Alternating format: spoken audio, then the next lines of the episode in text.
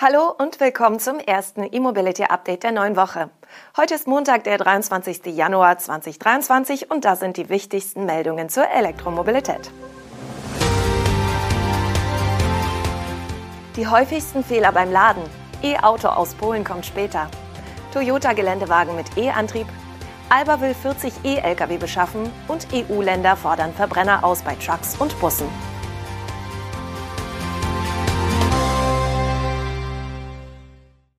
Im 2021 gestarteten Projekt Wirkkette Laden haben Akteure aus Wirtschaft und Wissenschaft die häufigsten Fehlerquellen beim Laden von E-Fahrzeugen diagnostiziert. Darauf basierend wurde ein Maßnahmenkatalog für eine nutzerfreundlichere öffentliche Ladeinfrastruktur erstellt. Die Daten hierfür stammen von 61 Elektroautonutzern in München und Hamburg.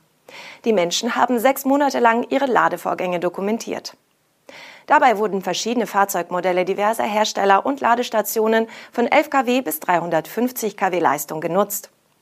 Ein Ergebnis, in 10 bis 15 Prozent der Fälle kann ein Fahrzeug, das einen Ladepunkt angefahren hat, dort nicht geladen werden. Betrachtet man die Probleme genauer, kommt heraus, dass in 44 Prozent der Fälle das technische Problem an der Ladestation selbst verortet werden konnte. Das Ökosystem Laden besteht bekanntermaßen aus etlichen Schnittstellen, die sich zwischen dem Aufsuchen einer Ladesäule via App über das Laden bis hin zum Bezahlvorgang ergeben. Am Prozess beteiligt sind neben dem Kunden und seinem Elektroauto viele weitere Akteure, etwa die Hersteller der Ladestationen, die Betreiber mit diversen Plattformen und Backends im Hintergrund, die Netzwirtschaft und natürlich die Fahrstromanbieter. Ein Teil des Projekts hat sich auch die User Experience an den Ladesäulen genauer angeschaut. Dabei traten Probleme mit den Lade-Apps auf, etwa weil Ladevorgänge nicht richtig gestartet oder beendet werden konnten. Oder die Nutzer haben den RFID-Sensor an der Ladestation nicht gefunden. Mitunter war den Nutzenden auch die Reihenfolge der Schritte zum Start eines Ladevorgangs unklar, weil entsprechende Hinweise fehlten. Die nationale Leitstelle Ladeinfrastruktur hat bereits angekündigt, die Umsetzung des Maßnahmenkatalogs beim Masterplan Ladeinfrastruktur 2 berücksichtigen zu wollen. Die Produktion des ersten polnischen Elektroautos verzögert sich. Das staatliche Unternehmen Electromobility Poland hat nun bestätigt, dass die Fertigung von E-Autos der Marke Isera erst Ende 2025 anlaufen soll. Zudem gab das Staatsunternehmen an, dass der Bau der entsprechenden Fabrik Anfang 2024 beginnen soll. Weitere Angaben machte Electromobility Poland nicht. Eigentlich sollte bereits im kommenden Jahr die Produktion starten. Weshalb sich die Bauarbeiten und damit auch die Produktion verzögern, bleibt offen. Möglich sind Probleme bei der Genehmigung oder Finanzierung des Vorhabens, aber natürlich auch in der Entwicklung des Fahrzeugs. Electromobility Poland hatte erst im November 22 bestätigt, dass die Isera-Fahrzeuge auf einer Plattform von Geely aufbauen sollen. Wenn diese Kooperation erst im November 22 beschlossen wurde, wäre es selbst bei einer kompletten Übernahme der Geely-Technik ein sehr straffer Zeitplan gewesen, die Fahrzeuge für einen Produktionsbeginn im Jahr 24 zu konstruieren, zu entwickeln und vor allem ausreichend zu testen und parallel auch noch die Produktion vorzubereiten. Allerdings haben sich die Polen nur die Lizenz gesichert, Fahrzeuge auf Basis von Geely zu bauen, kaufen aber keine Plattformkomponenten ein. Gemeinsam mit polnischen Zulieferern soll dafür eine Komponentenproduktion organisiert werden. Auch deshalb wirkt der neue Zeitplan für das Jahr 2025 mehr als herausfordernd.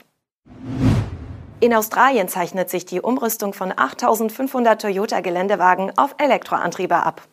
Das ist jedenfalls das Ziel einer Kooperation von SEA Electric und MEFCO. Die elektrifizierten Toyota Hilux und Land Cruiser sollen in der Bergbauindustrie eingesetzt werden. SEA Electric ist ein aus Australien stammender und nun in den USA ansässiger Anbieter von Elektronutzfahrzeugen. MEFCO hat sich auf leichte Elektronutzfahrzeuge für die Bergbauindustrie spezialisiert. Konkret wollen beide Unternehmen nun innerhalb von fünf Jahren 8500 Geländewagen mit einem E-Antriebssystem ausrüsten und für die Bergbauindustrie verfügbar machen. Der Deal hat ein Volumen von knapp einer Milliarde australischen Dollar, was umgerechnet etwa 650 Millionen Euro sind. Beim Toyota Hilux handelt es sich um die Pickup-Baureihe der Japaner. Der Land Cruiser ist ein großer Geländewagen. Die Fahrzeuge sollen elektrische Allradantriebe erhalten und je nach Anforderung mit einer von zwei Batterieoptionen kombiniert werden. Die 88 Kilowattstunden große Version soll bis zu 380 Kilometer Reichweite ermöglichen, eine kleinere Batterie mit 60 Kilowattstunden immerhin 260 Kilometer. Aus Kostengründen wird übrigens bewusst auf ein aktives Wärmemanagement verzichtet, weshalb die Fahrzeuge nicht wirklich superschnell geladen werden können. So sei die Lösung aber leicht, kostengünstig und effizient und habe beim Einsatz in acht Ländern über 2,5 Millionen Kilometer seine Robustheit bewiesen. Die Nachfrage ist offenbar hoch. Wie es in einer Mitteilung heißt, sei zum Zeitpunkt der Markteinführung mehr als die Hälfte der für 2023 vorgesehenen Zuteilung bereits vorverkauft gewesen. Der Umweltdienstleister Alba will dieses Jahr seine Lkw-Flotte bundesweit mit über 40 E-Trucks verstärken. Der erste Stromtruck eines größeren Förderaufrufs ist vergangene Woche in Braunschweig angekommen. Der vollelektrische Müllpress-Lkw vom Typ Volvo FE Electric tritt dort heute seinen Dienst an. Das zweite Fahrzeug soll noch im Januar bei Alba in Berlin eintreffen. Dann geht der Rollout nach Unternehmensangaben Schritt für Schritt weiter und auch Alba-Standorte in Sachsen, Mecklenburg-Vorpommern und Brandenburg kommen in den Genuss der Elektro-Lkw. Alba hat sich auf den Einsatz gut vorbereitet. Bereits im Juni 22 war ein Volvo FE Electric im Testeinsatz und hat überzeugt.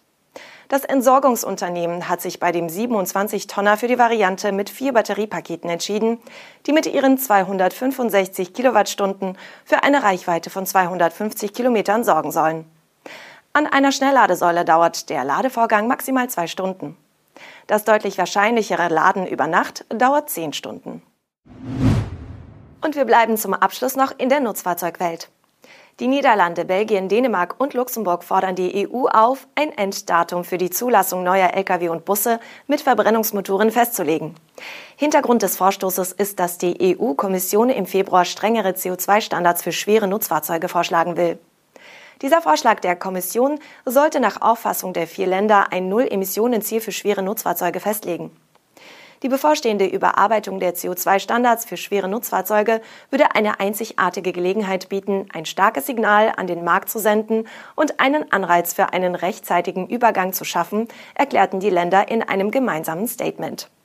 Das Quartett fordert auch strengere Zwischenziele für die CO2-Emissionen neuer Lkw und Busse bis 2030 und eine Ausweitung der CO2-Grenzwerte auf zusätzliche Fahrzeuge für den Straßengüterverkehr.